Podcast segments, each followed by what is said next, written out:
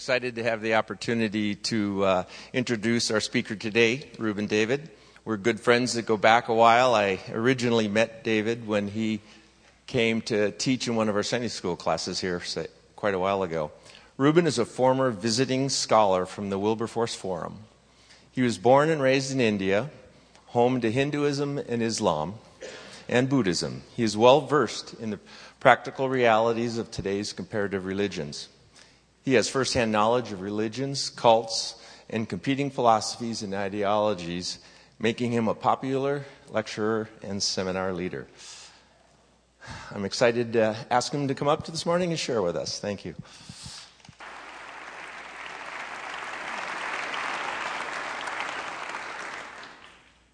It's a great joy and an honor for me to be here this morning. And I know the presence of God is here. The Holy Spirit of God, He's here. And those who can, through the eyes of their faith, can reach and say to God, I am hungry today.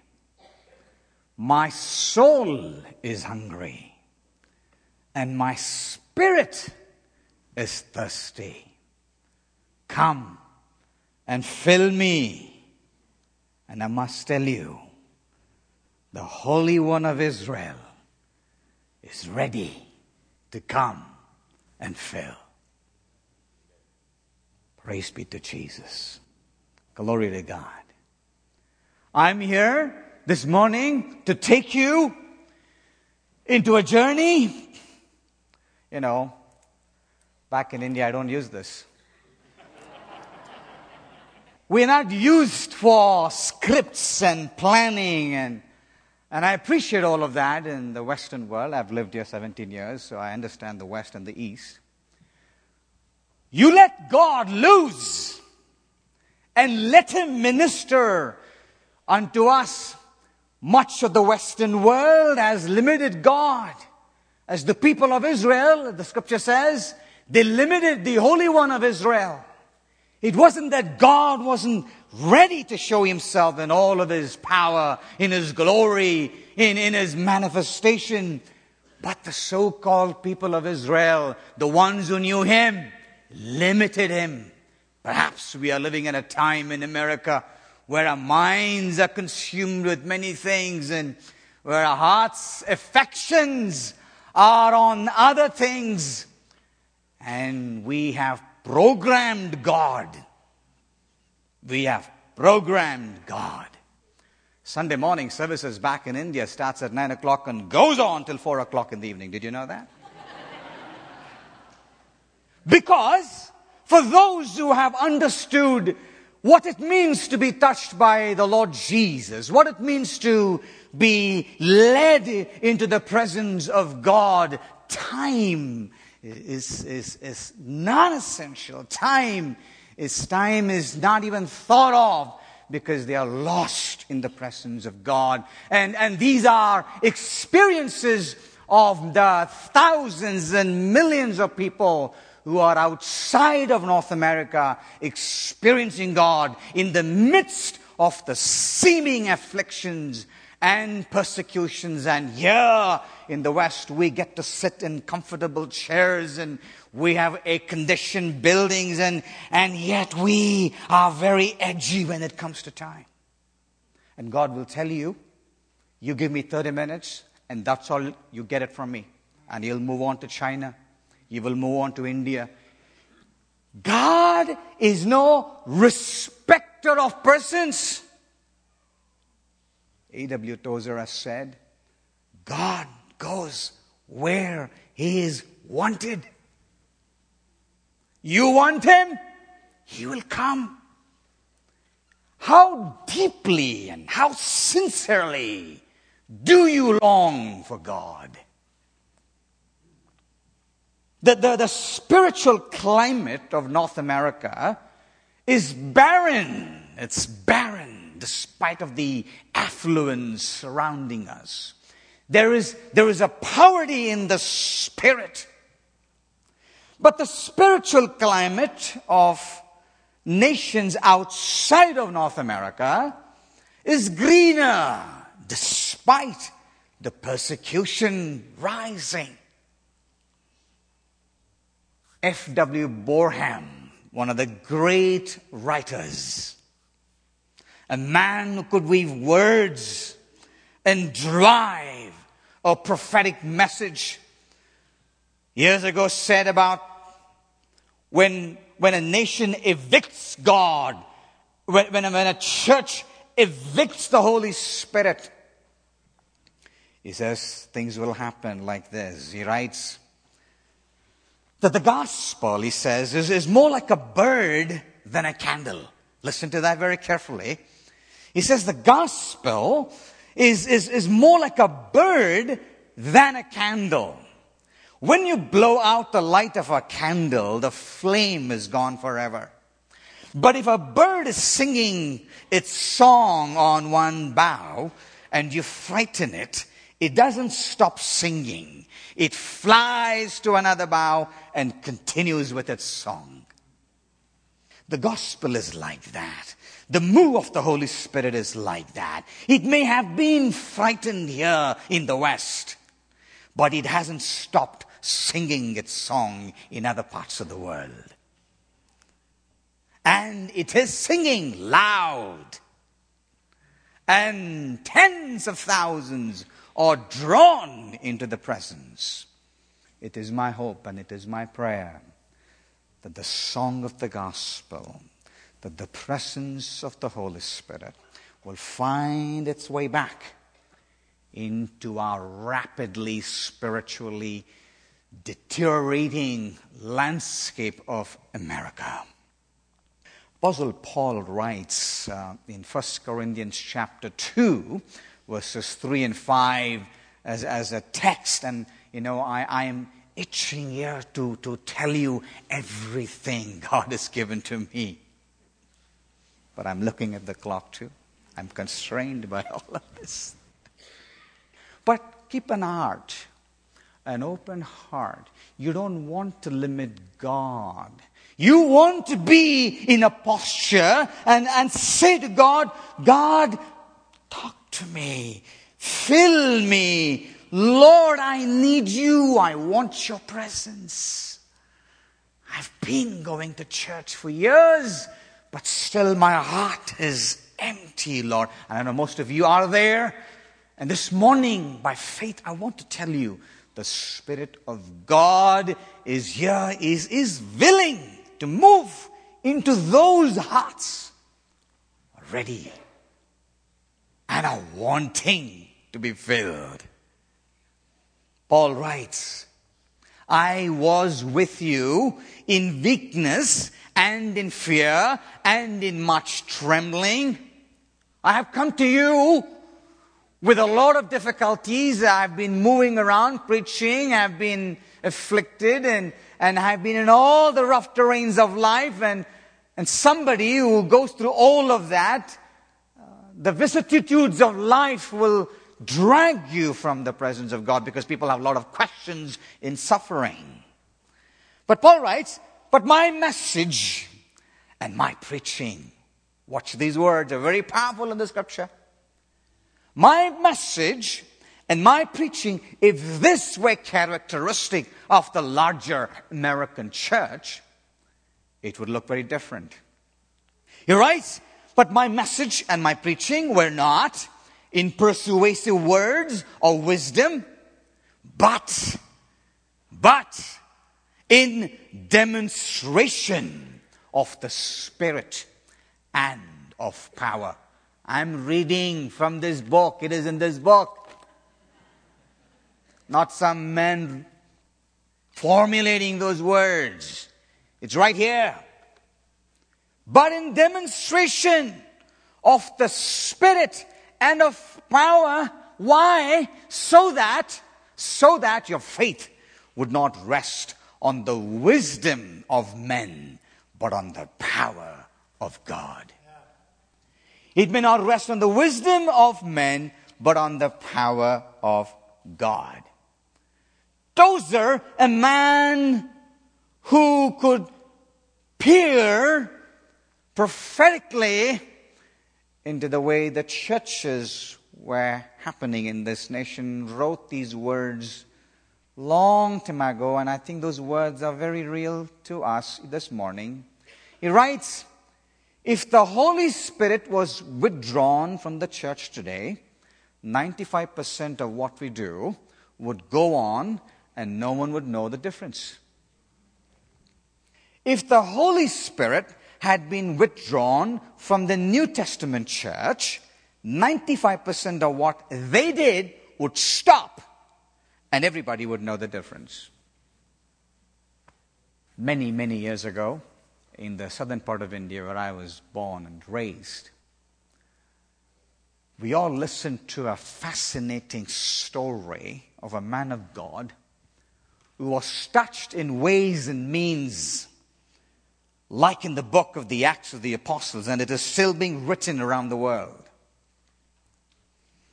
It talks about the man, and, and, and I want to bring to you from my heart that which I experienced growing up in India, and I visit India almost every year, and this man was born in a strong, devout Hindu family. I'm talking about people who are ardent worshippers of pagan gods and people worship the trees and the stones and the animals. And he was in this family. But when he was very small, the parents found out that he had a peculiar problem because he was coughing up blood all the time. And being a Hindu family, they thought perhaps the child is cursed because the child is coughing up blood all the time. Superstitious beliefs of the religions would drag them into such conclusions, and he was indeed coughing up blood all the time. And uh, his father was a priest, and his grandfather was a priest, and his great grandfather, they were all priestly class who were used to animal worship and they were used to drinking the blood of the animals as a form of worship to their gods. One day it so happened that the family thought, well, this child is cursed and we cannot have this child in our home. And so they asked the little child, I mean, now he's grown as a teenager, he's been asked to leave and his, and his mind is now broken. He becomes an insane man and he's unable to hold himself and he's walking the streets on a hot afternoon. He catches himself under the sweltering heat as he fumbles around, takes the steps, and dry from thirst and hungry for food, but yet a broken mind and an insane self that he has no idea who he is now, and he's ambling along the road down. And he picks up a strange sound of songs coming from a small hut as he passes by. The songs are very, very lifting, and then he moves on. But as he's trying to walk out of the road, the dirt track, all of a sudden, all of a sudden, he looks into the sky and he sees a pair of eyes beaming at him. He doesn't know what to do. And the eyes lock into his eyes. And in an instant, his madness leaves him. The coughing of the blood stops, and he returns to his self and then he finds out what am I doing? Where am I walking? And he goes back to his house and says, I'm, I'm normal. I saw a face in the sky, and when that face and those eyes looked at me, my madness left me. My blood coughing, all of that stopped, and I feel something has moved inside of me. And he has no clue Ah, later on, he recognizes with the face of the Lord Jesus Christ who looked at him. One look of the face of Jesus on a human being. Oh, it does wonders. It does wonders.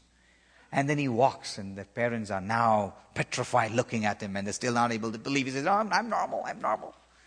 Just give me my belongings. And he walks away.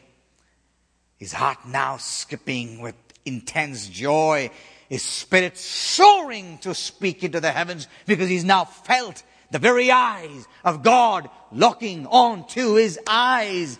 And the madness left him, and his body was now possessed by the Holy Spirit, which about, about which he had no clue. But later on, he gets to know all of that. And now he goes up to the same hut where he heard the songs, and he walks into them. It was a Christian family, uh, very poor family. They had surrounded the children with their Bibles and singing songs. He says, "Can I come in?" He said, "Please come in." And they, in the spirit, recognized that God had sent this young man into their family. And then he says, Is there a room? I feel like I want to, I just want to bow down to this great God that I saw. Who did you see? I saw this powerful eyes. And when it saw my face, my madness left me. And now I feel deep in my heart that God has moved in. And I want to bow down to this God that you're worshiping. He goes into the room, prostrates himself, begins to worship. He has no idea even how to worship. He doesn't know how to worship, but he keeps chanting the name of Jesus. And then he says, as the hours went on, he felt his literal hands touching the feet of Jesus. And when his eyes woke up, he actually saw the Lord standing right in front of him. And the Lord puts his hand over him and says, I will be with you. He walks out as a man filled with the power of the Holy Ghost. And the Lord's hand touching him, and the entire village begins to witness signs and wonders. And, and this young man became one of India's foremost revivalists. One word from the mouth of God one look from the eyes of God. It's tremendous powers to lift you from where you are in life today. God is moving and the Spirit of God is alive in outside of North America. Why is it that we are not able to experience such things here? Why? I've been asking that question to the Lord. Now that I'm here, kind of a, like a reverse missionary. you know, people ask me, You have a very Western name. I say, It's not. My name is very Hebrew. It's a Hebrew name, and I happen to believe in a Hebrew God. And in his human form, he was born in the Middle East. And in God's providence, God wasn't born in the East so that the Easterners can say, hey, Jesus belongs to me. Neither was he born in the West so that Westerners can say he belongs to me. Middle East, middle. That both the East and the West, we all can partake of him. We have so westernized Jesus. But he's the Lord of the universe. That's how my mother experienced the Lord Jesus Christ when she was a Hindu woman.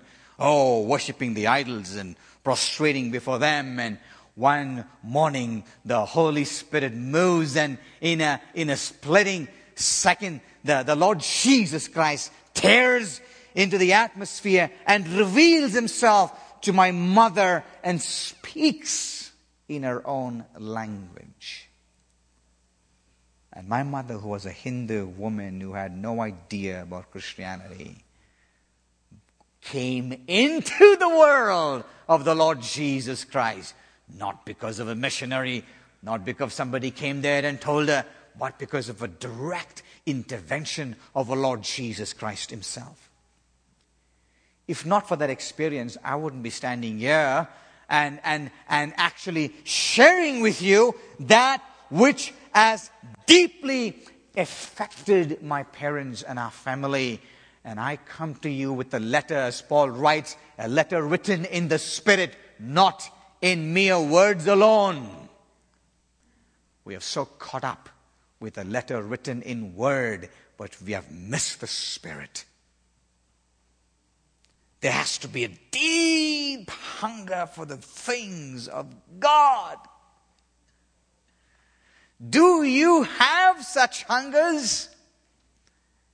Do you feel that your soul is aching? Breathe on us, Holy Spirit. Oh, I love that song that we sang this morning. Breathe on us. Breathe on us. If you don't breathe on us, Lord, where shall we go? Which reminded me that in book of John chapter 20, verses 19 onwards, the Lord Jesus Christ looks at the disciples and says in verse 21, Peace be with you, as the Father sent me, I also send you. And when he had said this, he breathed on them. Scripture says it.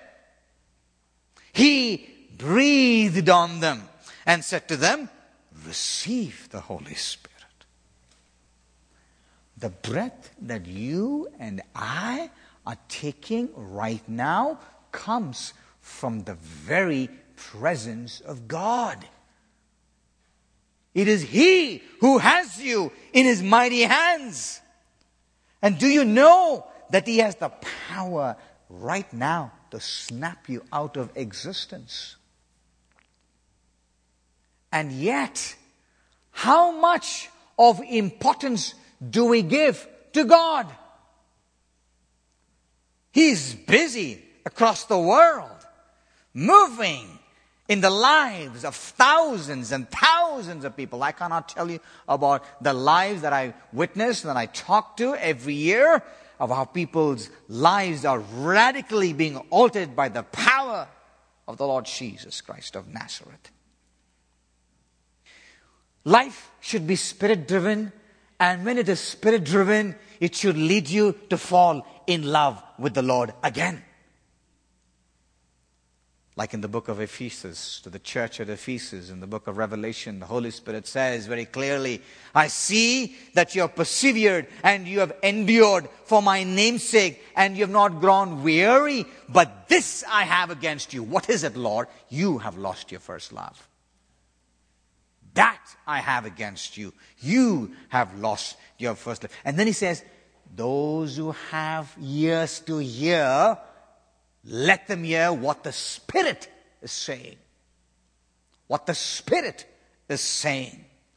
And if you hear the Spirit speaking to you, you better respond to God and ask Him, Lord, I want to fall in love with you again. I want to be driven into your presence again. And when we are drawn into the presence and into that love of God, Tozer says, we then become not as diplomats, but prophets. Our message is not a compromise, but an ultimatum. We're not diplomats to use diplomatic language about God. We, we carry the very life of God inside of us. In the beginning was the Word, and the Word was with God, and the Word became flesh and dwelt among us. Life will take on a different dimension once you recognize how deeply in poverty your soul and your spirit is. Oh, precious Jesus, what does it then mean to experience the Lord Jesus Christ and the power of the Holy Spirit in our lives? As Apostle Paul says, in the demonstration of the Spirit and of power, not on human wisdom, not in the machinations of our homiletics and our scripted messages. No, but driven by the Spirit of God. And where does it come from? As you wait, as you sit in the presence of God. Back in India, before a church service starts on Sunday morning, all night long on Saturday nights, beginning at 10 o'clock, all the way night, early morning 5, prayers will be going on. All night long prayers. This very discipline of all night prayer meetings are a forgotten thing in the Western world. And yet, we want God. God says, You're not with me. You're not seeking me. You're not waiting in my presence. All night long, sitting, waiting, asking, Lord, I have no other desire. I want you. I want you. What is it in America that we're running after? What is it in the society that we are after all the time? You keep talking to people and say, I gotta go, I gotta go. Where? To do what? To accomplish what? We are all living life, just like you. Millions of people in the world live life.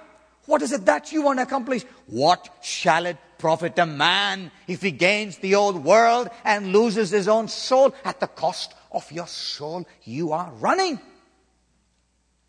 And no wonder your lives are empty. You're aching. You go to bed empty. You wake up empty. You go to church, you're empty. And there is depression when you leave church. What did I get out of it?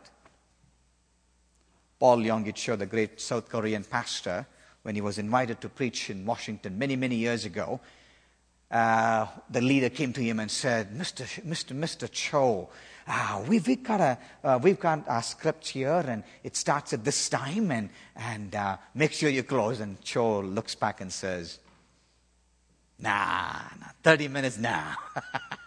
I, I pastor a church of one million people. We speak all day long. Don't bring a Chinese and Indian into a church service. We will take all day long. because we love God all day long. we want God all day long. We want God in the night. We want God in the morning. We want God all day long. Do you want God? Do you desire God? What is it that you're running after? Satan has deceived the deceptions of the things of this world the deception of materialism, the deceptions of affections for the things of the world. The scripture says, if you love the world, then you are in enmity with God. Set your affections on things that are above. Your hearts are affections here. Luke chapter 4 14, it says, The Lord and Jesus returned in the power of the Spirit if the Lord needed the power of the Spirit to move, how much more you and I need it. It says the Lord returned in the power of the Spirit into Galilee, and there he went out, and the fame of him through all the region round about. John chapter 6, 63. It is the spirit that quickens. The flesh profits nothing. The words that I speak unto you, they are spirit, they are life. Every word spoken from the mouth of God, they are full of spirit, full of life. But the question is, are you listening to words that are full of spirit, full of life? Or are you listening to the words of mere man? What our seminaries in the Western world has failed to do, ordinary people outside of this country have experienced in remarkable ways, even when they had no access to any Bible knowledge, and the only knowledge that they had access to was the revelation knowledge of who God was. So they sat in the presence of God and desired God deeply, wanted God deeply, longed for God deeply. If your heart is longing for the deeper things of God and you are looking for a breakthrough in your life, a setting of the deliverance and being set free, go after the things of God. Run after the things of God. Every other pursuit in this world, in your life, is meaningless. you know, how, what a privilege for me to be now you know, just talking about God and encouraging people. And I almost have to go back outside of North America to get the excitement and come back here, give it. Why? Oh, God is moving. God is moving around the world. I have not lost my hope for America. You know why? This God, this Almighty God, some of our forefathers and some of the great men in the 17th, 18th century of America, they have had experienced it, but they had to pay a price. Today, Christianity is become very processed. We have forgotten the organic. Processed Christianity versus organic Christianity. Everything is processed, not the rich things of God. We have to run back to it. I want to continue a lot in the coming Sunday. And I want to tell you if you come to God with a deep hunger and ask the Holy Spirit, it is about time that you shift my life, Lord. The Spirit of God is willing to do that. And I desire nothing less than the presence of God to take hold of your life. So that you, from this very moment on, begin to have a new affection for Jesus, a desire for the things of God, a pursuit for all things that matter truly and deeply concerning the heaven, the eternity.